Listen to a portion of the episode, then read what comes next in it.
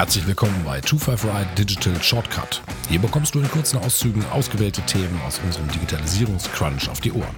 Viel Spaß! Kommen wir zum anderen Thema und zwar Social Audio. Sebastian, hast du da ein paar Informationen? Genau, ähm, Social Audio ist ähm, aktuell ein Trendthema, was durch viele Medien geht, was ähm, im Laufe des Jahres immer mehr an Relevanz bekommen hat. Ähm, grundsätzlich ist Social Audio ähm, eigentlich ein ja, Senden von Sprachnachrichten an seine Follower, die häufig auch nur eine, für eine begrenzte Zeit letztendlich auch abrufbar sind. Und die Hörer können mit ihren mit Sprachnachrichten auf die Nachrichten derer, der sie folgen, dann halt auch antworten. Also man kann sich das eigentlich so vorstellen wie ein Podcast, nur kann ich halt zwischendurch reinfunken und kann ähm, dann halt direkt auf diesen Podcast reagieren. Wobei wenn man das unter diesem Trendbegriff Social Audio sieht, natürlich unheimlich viele Facetten geben kann. Und es gibt auch schon ganz, ganz viele Apps, ähm, die dort in dem Bereich unterwegs sind, die es möglich machen, auf Teile eines Podcasts zu reagieren oder Teile eines Podcasts weiterzuleiten und darauf zu verweisen, das zu zitieren oder so, was ja bisher immer noch relativ schwierig ist, das zu tun. Also grundsätzlich ist eigentlich Social Audio die Interaktion vieler auf Audioinhalte was man vielleicht schon aus dem Bereich ähm, Videostreaming kennt und Videostreaming ja auch äh, von Facebook als das Thema der Zukunft irgendwie ausgelobt wurde. Das ist eigentlich nur ohne Video und ich streame, ich reagiere und ich reagiere auch in Form von Audioinhalten. Ich würde auch sagen, also wir haben ja festgestellt in den letzten Monaten, ja Jahren schon mittlerweile, dass halt Audio ja immer stärker wird und dass man immer mehr schaut, okay, was kann man mit Audio jetzt irgendwie noch machen? Und Audio natürlich auch seine Vorteile hat. Ich kann das halt parallel nebenbei, kann ich es konsumieren oder kann es nutzen. Und ähm, ja, da entwickeln sich halt immer mehr Lösungen, immer mehr Anbieter gibt es, immer mehr Apps. Und da ist uns zum Beispiel auch eine aufgefallen, gibt schon seit April, ist eine Zeit lang ist mal ein bisschen lauter geworden, mittlerweile wieder ein bisschen ruhiger, Clubhouse. Hast du davon was gehört von Clubhouse? Genau, Clubhouse ist halt genau so eine App, die sich halt auf dieses Trendthema Social Audio draufsetzt. Und wenn ich das richtig mitbekommen habe, ist das momentan eine ja, sehr geschlossene Community. Man muss generell erstmal eine Einladung ähm, erhalten, um daran teilnehmen zu können. Und dann braucht man auch Einladungen, um in entsprechende Gruppenchat-Räume zu bekommen. Man kann auch eigene einstellen und benutzt halt genau dieses Prinzip des Social Audios, dass ich halt darüber dann kommuniziere, ich Audioinhalte verbreite, darauf reagiere. Und das ist, glaube ich, aktuell von sehr, sehr viel Prominenz geprägt. Ja, genau. Prominenz, das trifft es, glaube ich, ganz gut. Also es ist sehr stark verbreitet in der Venture Capital Szene und bei Celebrities in den USA. Ich glaube, gegründet so Anfang April von, ähm, von zwei, zwei Leuten im Silicon Valley hat knapp, aktuell man sagt so knapp 1500 User, die halt alle eingeladen wurden, um daran teilzunehmen. Wir haben eine Bewertung von 100 Millionen. Ich glaube, zu, zum Finanzieren kannst du irgendwie noch was später sagen. Das Ganze läuft halt so ab, dass ich muss eingeladen werden, um dort mitmachen zu können. Die Nutzer können virtuelle Räume eröffnen und Gastgeber von Gesprächsrunden sein. Und der Gastgeber kann User auf eine gewisse Bühne einladen. Dann wird der Mikrofon freigeschaltet und der Rest kann dazuhören, bis der Moderator sie halt zum Sprechen einlädt. Und das wird aktuell sehr, sehr intensiv genutzt von, von einer ausgewählten Handvoll von Leuten. Wir hatten Screenshots im Netz gesehen von Leuten, die gepostet haben, wie viele Stunden sie dort verbringen. Und das ganze Thema, wie gesagt, ist noch geschlossen. Es war aber so, dass das Ganze am Anfang ähm, war es noch frei. Und es gibt so eine ganz bekannte Tech-Journalistin von der New York Times, die äh, Taylor Lawrence. Und die hat es geschafft, ganz am Anfang äh, im April zu erkennen, okay, das könnte was Heißes werden hat sich registriert und hat es auch benutzt und war total begeistert. Also sie hat einen sehr, sehr positiven Bericht in der äh, New York Times darüber geschrieben und hat gesagt, okay, das wird das riesige Ding. Und dann im Juli, und da muss ich sagen, bin ich erst äh, richtig darauf aufmerksam geworden, war das so, dass sie in eine Diskussion geraten war mit äh, dem CEO von dem Startup Away. Und diese Diskussion, die nahm halt immer mehr Fahrt auf und äh, verlagerte sich dann später nach Clubhouse rüber. Und es war dann so, dass dort, ich, ich meinte das eingangs, ähm, da sind halt sehr viele Leute so aus dem Silicon Valley Bereich und Venture Capital Bereich sind dort unterwegs bei Clubhouse. Und man hat sich dann darüber ausgetauscht, dass Journalisten einfach viel zu viel Macht hätten und was man dagegen tun könnte.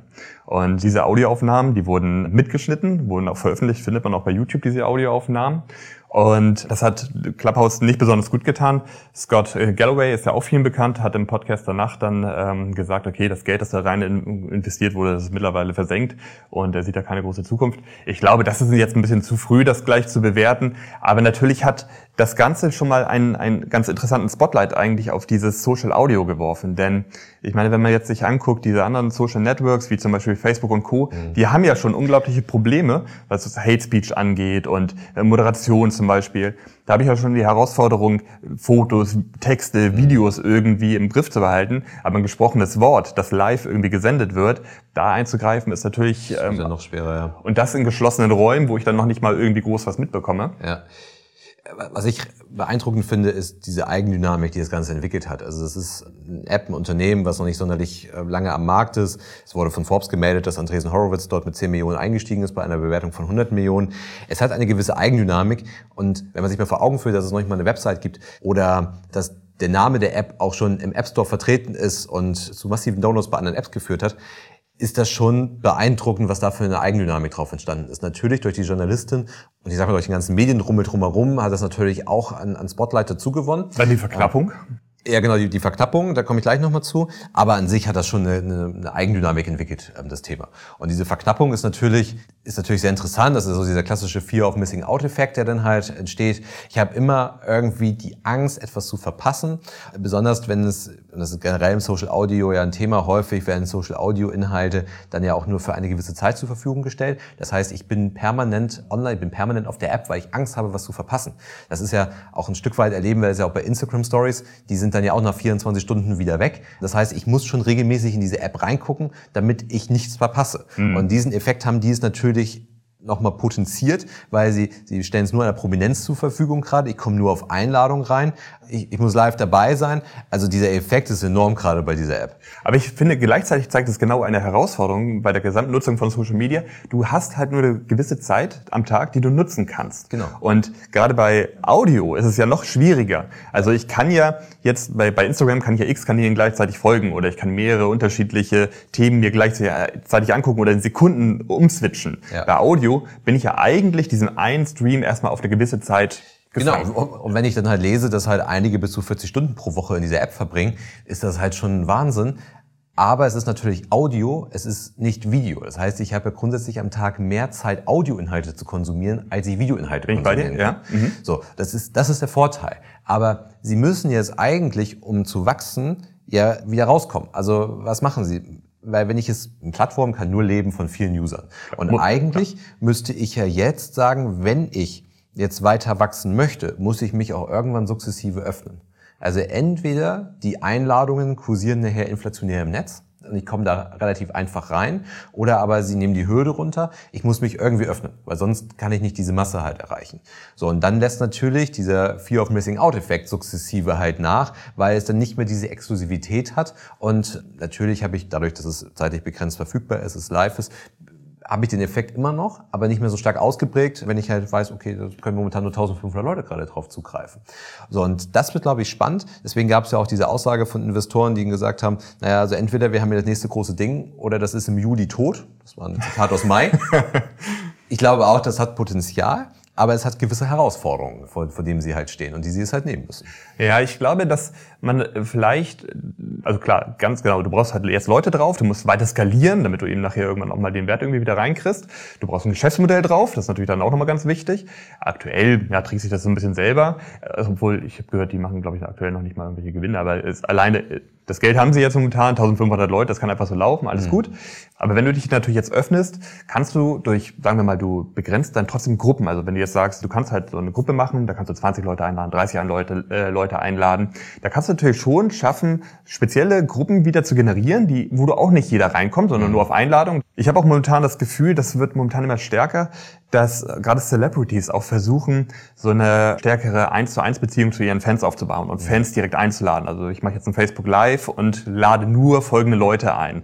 Und dass man natürlich sowieso den Konsumentenzugang halten, dass ich versuche halt ähm, so eine Exklusivität herzustellen. Das könnte ich mir vorstellen, dass es dann vielleicht spezielle Gruppen, bestimmte Räume gibt, wo ich nur reinkomme, wenn ich dann eingeladen werde. Mhm. Aber da wird es wahrscheinlich rundherum unglaublich viel Schrott geben. Ja, na, natürlich. Und ich glaube auch diese Celebrities haben ja auch das Problem, die sind ja schon vertreten auf großen Plattformen. Das heißt, wie viele Plattformen wollen sie denn eigentlich parallel noch bedienen? Weil du ja auch für jede Plattform halt individuellen Content, der für diese Plattform geeignet ist, produzieren musst. Und wenn ich es halt als Celebrity schon Instagram bediene als Beispiel, habe ich dann noch die Zeit, jetzt auch Clubhouse ähm, nebenbei noch zu machen? Oder nutze ich das denn jetzt halt? Weil diese ganzen Funktionen, die Social Audio mit sich bringt, die versuchen jetzt natürlich sukzessive die großen Plattformen zu adaptieren. Facebook hat sich auf die Fahne geschrieben, sie wollen stärker, also sie wollen viel, viel stärker dieses Thema Live ähm, bedienen. Ich kann mittlerweile Audionachrichten twittern. Hat, glaube ich, noch kein Mensch genutzt. Oder zumindest kenne ich keinen, der das genutzt hat. Die großen Plattformen werden das halt adaptieren und dann wird es halt wieder ein Kampf der Plattformen werden. Natürlich hat auch eine neue Plattform, das haben wir erst bei TikTok ja eigentlich erlebt in den letzten Jahren, auch Chance groß zu werden. Aber ich kämpfe als Creator um Aufmerksamkeit auf der einen Seite bei meinen, bei meinen Leuten, die mir folgen. Und als Plattform kämpfe ich um die Aufmerksamkeit auf der anderen Seite, um die Zeit, die zur Verfügung steht, diese Plattform zu bedienen. Und wenn ich dann halt später, okay, okay Celebrities werden jetzt nicht mehr unbedingt Facebook bedienen, aber wenn ich jetzt ähm, Instagram mache und ich vielleicht schon TikTok mache, mache ich dann auch noch Clubhouse oder fehlt mir dann die Zeit raus? Mhm, ja. Und vielleicht noch eine Sache, die, die ganz spannend ist, die Süddeutsche hat dazu auch geschrieben. Ich zitiere da mal, Glückwunsch, könnte man also sagen. Das Silicon Valley hat das Prinzip Radiosendung entdeckt und mit ein bisschen Telefonanruf vermengt. Aber bekannte Dinge neu zu verpacken und zu kombinieren, ist hier ja ohnehin Teil des Geschäftsprinzips. Also auch die sehen das halt, es ist die Süddeutsche nicht unbedingt äh, Maßstab für digitale Geschäftsmodelle und diese zu bewerten, aber es wird schon durchaus kritisch gesehen. Diese und weitere spannende Themen kannst du in voller Länge in unserem 255 Digitalisierungscrunch hören auf 25r-digital.com.